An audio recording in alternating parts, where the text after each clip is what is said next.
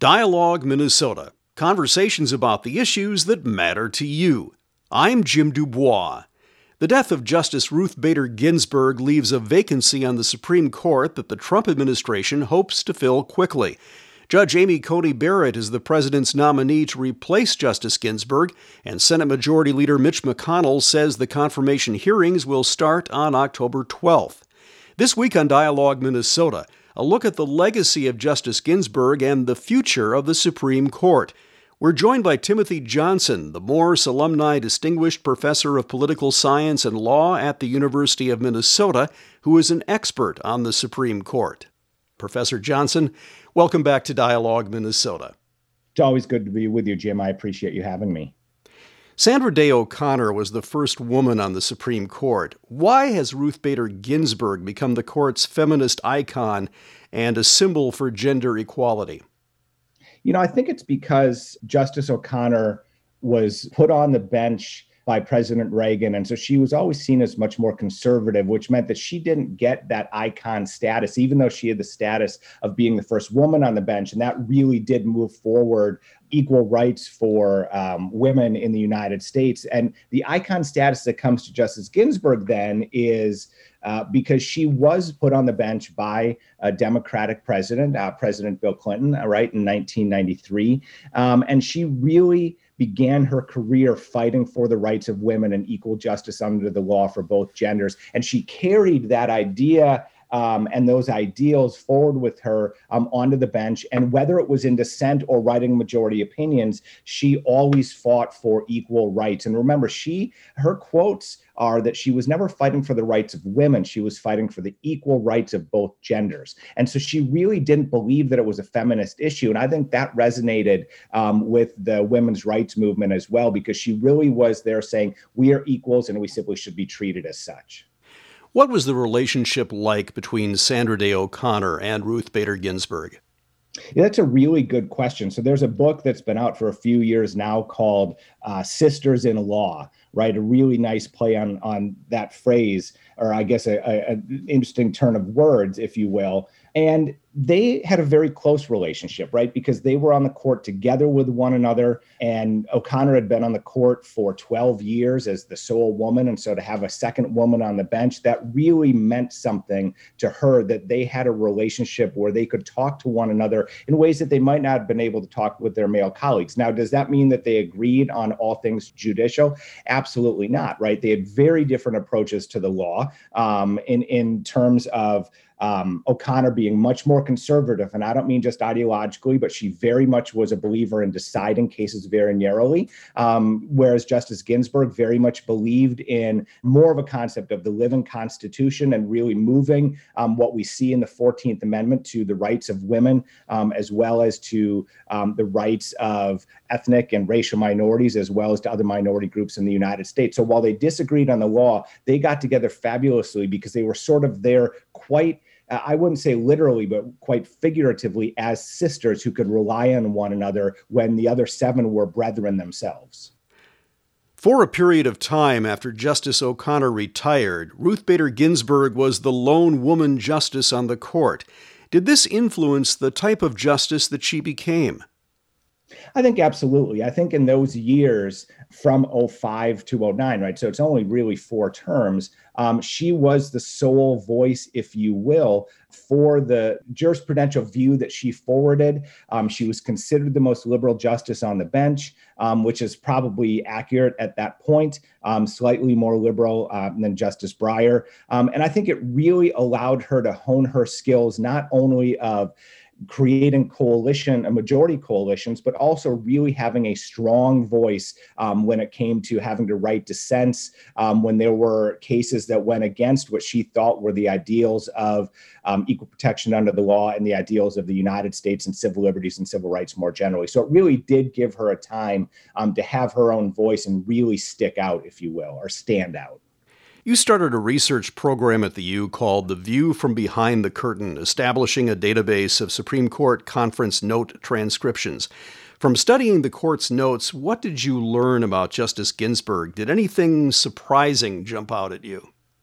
You know, I'll say the most surprising thing probably was not a surprise at all. And that was that she was simply treated as one of the other justices on the bench, much the same way that Justice O'Connor was treated when she joined in 1981. I mean, I think there were a lot of critics at the time that wondered how she would deal with um, joining what was known prior to 1981 as the Brethren, right? And uh, now that's sort of anathema to use that term anymore because it really refers to a group of men.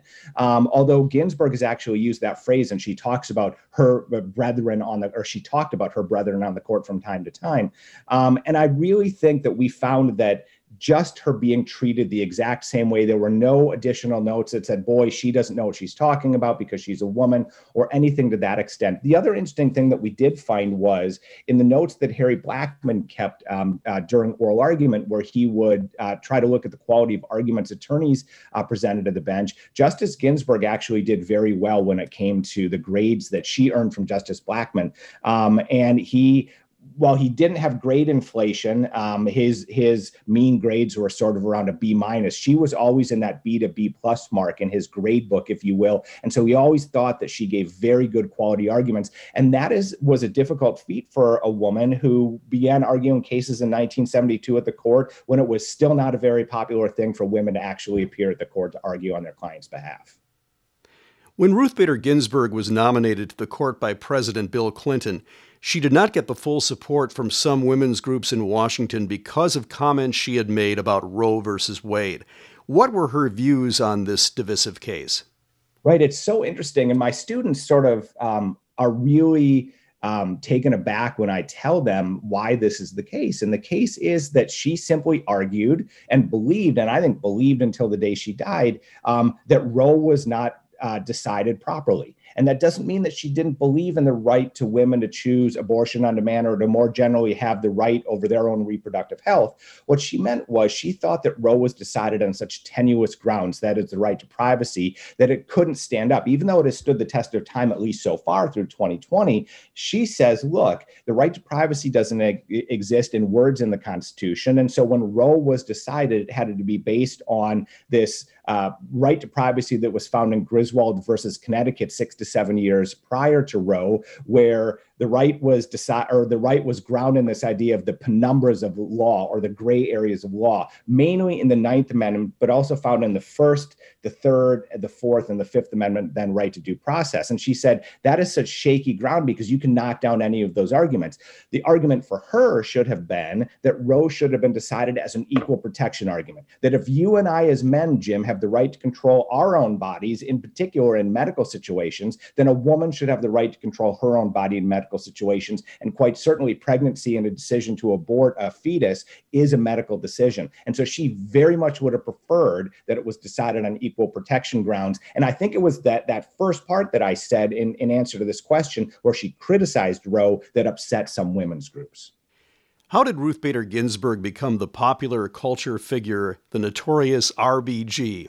You know, I think that's going to be a mystery, and the black box will probably never be fully opened about what led to that. But I think it probably begins not only back at her time as, you know, the documentary that's been done and the, the Hollywood movie that's been done about her that depict how she was um, as a law student, as well as how she was as a lawyer once she was able to finally procure a job as a lawyer, how she was fighting for women's rights as an advocate, but then getting on the bench and really being that first woman's voice for women's rights. Now, let me be very clear. When Justice O'Connor got on the bench in 1981, there is very clear statistical evidence that almost all of the men on the court moved left, even if it was only to a little degree, a small degree, on issues like women's rights. Even Chief Justice Rehnquist, who was incredibly conservative, you could see some movement for him in women's rights cases. Ginsburg, in comparison, is the first justice on the bench as a woman who has that liberal point of view, who fought for women's rights before she got on the bench and continued to fight for them.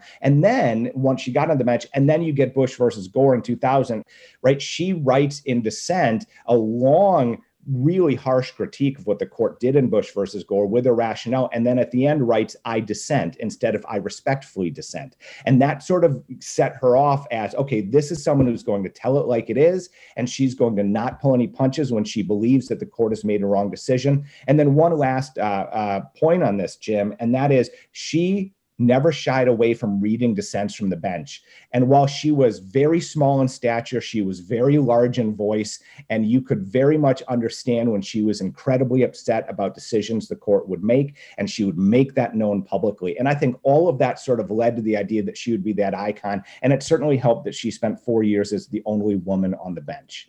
All of that combined leads to the notorious RBG.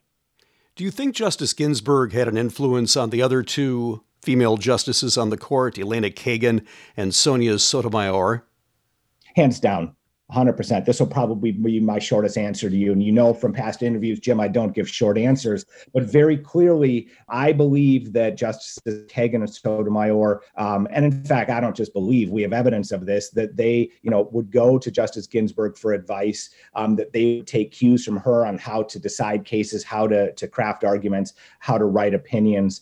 And it is very well known um, that perhaps the most conservative justice on the court at the time, Justice Antonin Scalia, lobbied hard for Justice Elena Kagan to be the next justice on the bench because he knew how smart she was. And she is today largely considered perhaps the the the most or the smartest justice on the bench, or the second most if you compare her with Chief Justice Roberts. And so you could say, you know, look, we've got this person who's coming on with a, with incredible intellect, who spent time as the dean of Harvard Law School, who was the Solicitor General herself. Why would she be taking advice from Ruth Bader Ginsburg? Well, because Ginsburg had been there. She knew the ropes, she knew how the game was played, and she also had the same ideological point of view. So even though there was this relationship between O'Connor and Ginsburg early on, there was always sort of a divide in terms of how they viewed the court and viewed the law. There was a much more natural symbiosis, if you will, between Kagan, Sotomayor, and Ginsburg that allowed her to mentor the two of them. Let's talk about President Trump's nomination for Ginsburg's seat. Amy Coney Barrett is in many ways uh, Ruth Bader Ginsburg's ideological opposite. Can you explain the major differences on how the two judges approach the law and why their divergent approaches are significant? Sure one only need to look at the relationship legally between Justice Scalia and Justice Ginsburg, right? Justice Scalia, as with uh, potentially Justice Coney Barrett, um, are textualists. That is, they read the text of the Constitution or they read the text of a statute passed by Congress, they compare it to the facts of the case, and they decide. They do not interpret anything. They don't believe the court should be making the law. The court should only be finding the law. Whereas Justice Ginsburg very clearly falls in the line of past justices. Think Thurgood Marshall and William Brennan and Earl Warren, and you think the Warren Court more generally. And even though it was ideologically liberal, this isn't necessarily an ideologically liberal argument, but but uh, Ginsburg falls into that same line that says we do have the ability under our power of judicial review to interpret what the law is and interpret whether it's constitutional or not. And you do not need to just stick to the text of the Constitution or a particular statute in order to decide a case. And that often leads to quite disparate outcomes but not always. But they absolutely are diametrically opposed in terms of how they view how the court should work. President Trump and Senate leadership are promising to move Judge Amy Coney Barrett's confirmation process forward quickly. Tell us about that process. Yeah, so this will, will be in some sense a normal process in terms of the nominee is named, she goes and meets with senators, although it turns out she's probably right now only meeting with Republican senators because many of the Democratic senators on the Judiciary Committee are unwilling to meet with her in these informal meetings. And those informal meetings are meant largely to just get to know one another, see whether or not what you saw in the press is really who the person is. And then the Judiciary Committee will hold hearings uh, and then there will be a vote in the Judiciary Committee and ultimately a vote by the entire Senate after debate uh, the entire Senate. It, in that sense, it's going to look exactly like any other confirmation process, except that it is going to go at warp speed. And if Senator Graham, who is the current chair of the Judiciary Committee, has his way uh, here, I believe it's um, on the, the 12th of October, they will begin those confirmation hearings. The problem that Senator Graham has right now is that there are three Republicans who are out with COVID um, and are on quarantine for 10 to 14 days, and there may be others as well. And it will be unclear if the COVID crisis that is now sweeping its way through many of the folks who were at the announcement of Judge Coney Barrett to um, uh, her nomination to the, the Supreme Court, how many Republican senators may end up being out for some time to come. And so the one glitch in this process going just at warp speed, but as normal, is that there might not be the votes there to get her confirmed prior to the election. But if that's the case, she will absolutely be confirmed after the election. What, if anything, can the Democrats who are in the minority in the Senate do to slow down the process? Nothing. I mean, quite literally nothing, right? To have a quorum in, in the Senate, you only need to have 50% of the justices there, or of the, of the senators there, I apologize. And uh, quite certainly uh, with, with, the Republicans holding the majority, they can get a quorum, and so they can have a vote taken whether or not the Democrats even show up. The Democrats have no ability to filibuster. It's, that process was taken away um, during the Justice uh, Gorsuch uh, confirmation debate, and so they can't stop this. And even if uh, President Trump loses. And even if the Democrats take over the Senate, they won't do so till January. And so this could very well and probably will end up being a lame duck confirmation vote if both of those things happen. And she will be the next justice on the Supreme Court. Chief Justice Roberts has been viewed as moving to the center in order to try and balance the court. He has expressed concern in the past over the public's opinion that the court is biased. Do you think his political and judicial thinking has actually changed? In other words, is Roberts more conservative than some of his recent votes suggest? And will he have an incentive to stay in the middle of the court if the potential new Justice Barrett pushes it farther to the right? Yeah, so I don't think that the Chief Justice has become any more liberal. He is as conservative today as he was uh, when he was nominated to the court in 2005, as he was when he worked for the Reagan administration, when he worked in the Solicitor General's office. He is a very ideologically conservative justice, but he is in a position as Chief Justice where he has to care about more than just ideology or outcomes in particular cases. He cares and really is sort of the holder, if you will, of the court's legitimacy. And this is why you saw him in the tax cases involving the president, um, in several other cases, or at the end of last term, in several other cases, including the Obamacare case in 2012, siding with the liberal minority justices because he wanted to, as you said, really think about how the court comes off as biased to the public. Now, he has less incentive to do that on one hand, once there's a six to three conservative to liberal majority, because he now has the votes to really do whatever he wants. On the other hand, he has more of an incentive to move over with the three liberal justices to really make it clear that you can cross ideological lines, not party lines, because there's no partisanship at the court, but ideological lines. But practically it really doesn't matter because even if he does jump over in, in a high number of salient cases, it's still only four votes. And so he would need to pull along another justice with him. And the two who are probably most likely to do so would be the other two newest justices on the bench, Justice Gorsuch and or Justice Kavanaugh. So you're going to see a lot of 6-3 votes, but you're going to see some 5-4 votes that will go in the, the liberal direction um, uh, as the terms go on and as this term begins, as it does on this first Monday in October. With the unprecedented number of mail in votes this election, many legal experts expect to see court challenges to the voting process. Some think the Supreme Court may once again decide the election. Let's look back at the 2000 decision in Bush v. Gore. What were the legal arguments in that case, and why did the court decide to stop Florida's recount? Yeah, so the legal arguments in that in that case were all about um, how the recount was done in different counties in Florida. What is interesting about Bush v. Gore is Vice President Gore was not asking for a recount in the entire state. He was asking for a recount in specific counties, counties where he thought there were Gore votes that weren't counted, what were known as undercounts at that time. Those were those hanging chads or the pregnant chads where someone couldn't fully get that stylus through that butterfly ballot. And that was perfectly legitimate. Florida law allowed for a candidate if the race was as close as it was, right under about one and a half or two percent between the two candidates, to ask for a recount in specific counties. The problem arose when each of the counties ended up having different recount procedures. And the argument that the Bush campaign made was that's an equal protection violation. Now, initially, the Florida Supreme Court says, no, we're going to allow this recount to happen. This is what the law says. The recount goes on the Supreme Court initially took the Bush case and sent it back to the Florida Supreme Court and said, you need to give us better explanation. The Florida Supreme Court ended up basically saying, we gave you as good an explanation as we can.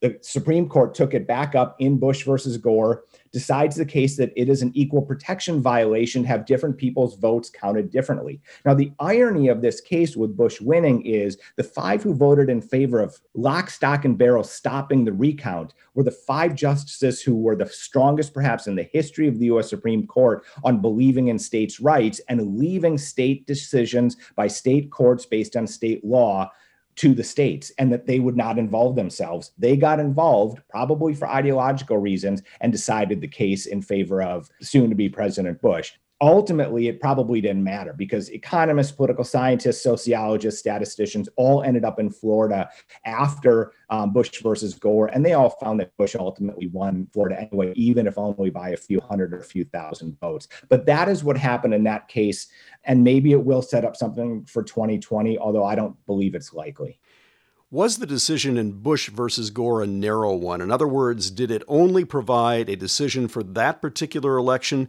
or did the case set a precedent for how other voting and recount cases should be decided? And this is why fundamentally I don't believe there will be a case all the way to the Supreme Court in this election. And that is you read between the lines and somewhat not even in between the lines, but read the lines themselves. And the court says this is an incredibly narrow decision. Exactly in your words, Jim, it is based only on the facts of this case.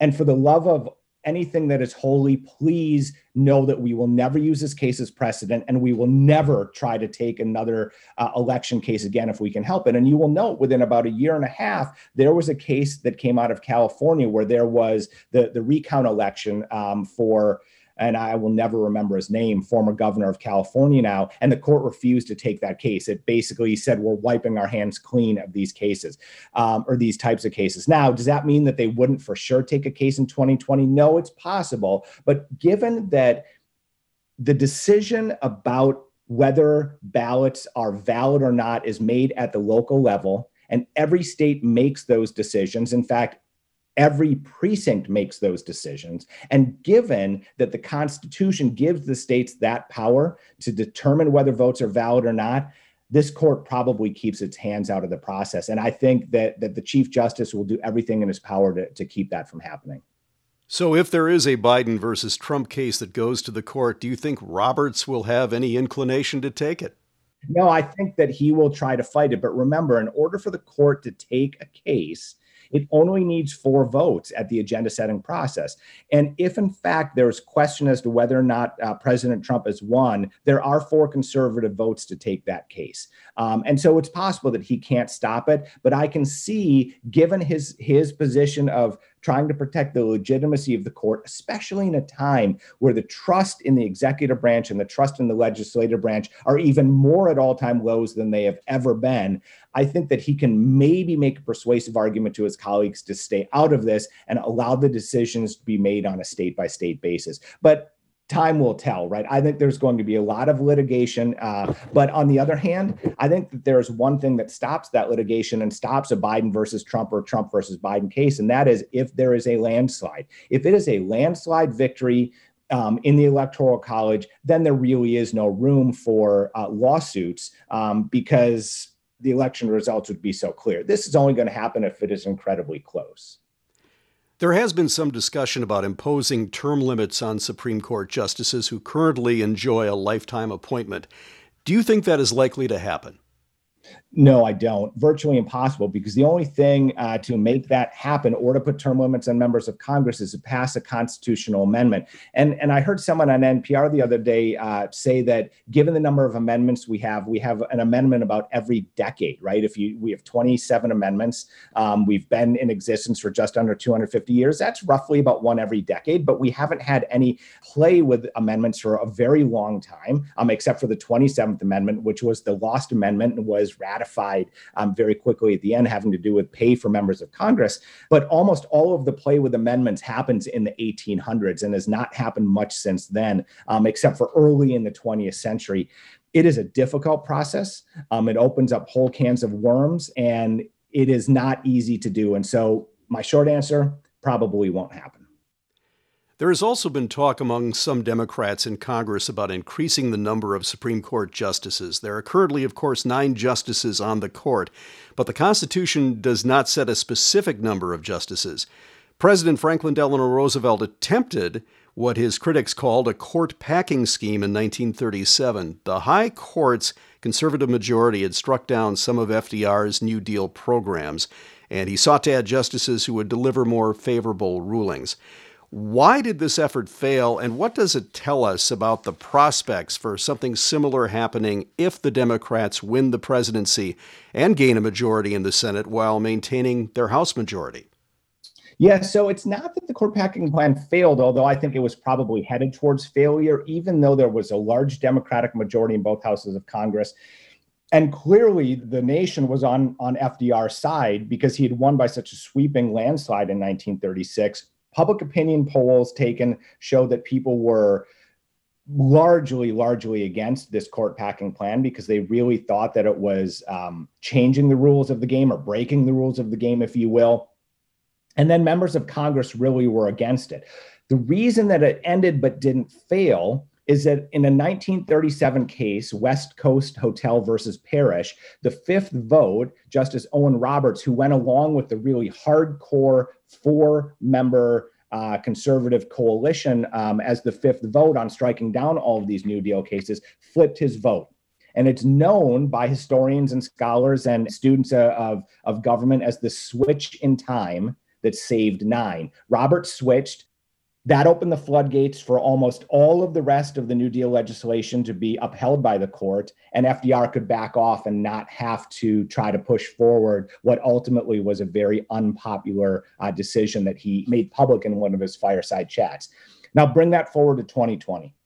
What are the prospects the Democrats try to do this? I think relatively good that they will try, but I think that if they're going to try and be successful, they would need to do so in a very conservative, and I don't mean ideologically, but conservative way in terms of not trying to pack the court with four, six, eight, 10, or 12 additional justices. For one, that gets unwieldy, right? The Ninth Circuit has 27 judges on it, and, and no one wants 27 justices on the US Supreme Court. If the Democrats are going to do this, my guess is they would actually pack the court, if you will, with just two new justices. And what they would say is this is a legitimate argument for us to make because you stole the nomination from us after Justice Scalia died. You never even gave Merrick Garland a hearing. And you stole the nomination after Justice Ginsburg died because everybody claimed you shouldn't have uh, a nomination during um, an election year, and that's what they why they stopped Merrick Garland. But then they went ahead, and so here's what the argument is: we're going to take back those two seats. It will increase the number to 11. And there is precedent for getting, we've had 10 justices on the court before in the 1800s. So we get to 11, but we also simultaneously do not change the ideological balance of the court because there would still be six conservatives on the bench, assuming that Justice Coney Barrett gets on, and there would be five democratically appointed or ostensibly more liberal justices. And then that would force the Chief Justice back into the median spot, and he would be the one to move back and forth as he was doing before Justice Ginsburg died. So I think that it is a possibility. And if they do so, my argument would be that's the way they should do it with only two new justices. Timothy Johnson is the Morse Alumni Distinguished Professor of Political Science and Law at the University of Minnesota. Professor Johnson, thanks again for joining us on Dialogue Minnesota. Always a pleasure, Jim. Thanks for having me. Dialogue Minnesota conversations about the issues that matter to you. I'm Jim Dubois. That's all for this week. Thanks for listening. See you next time.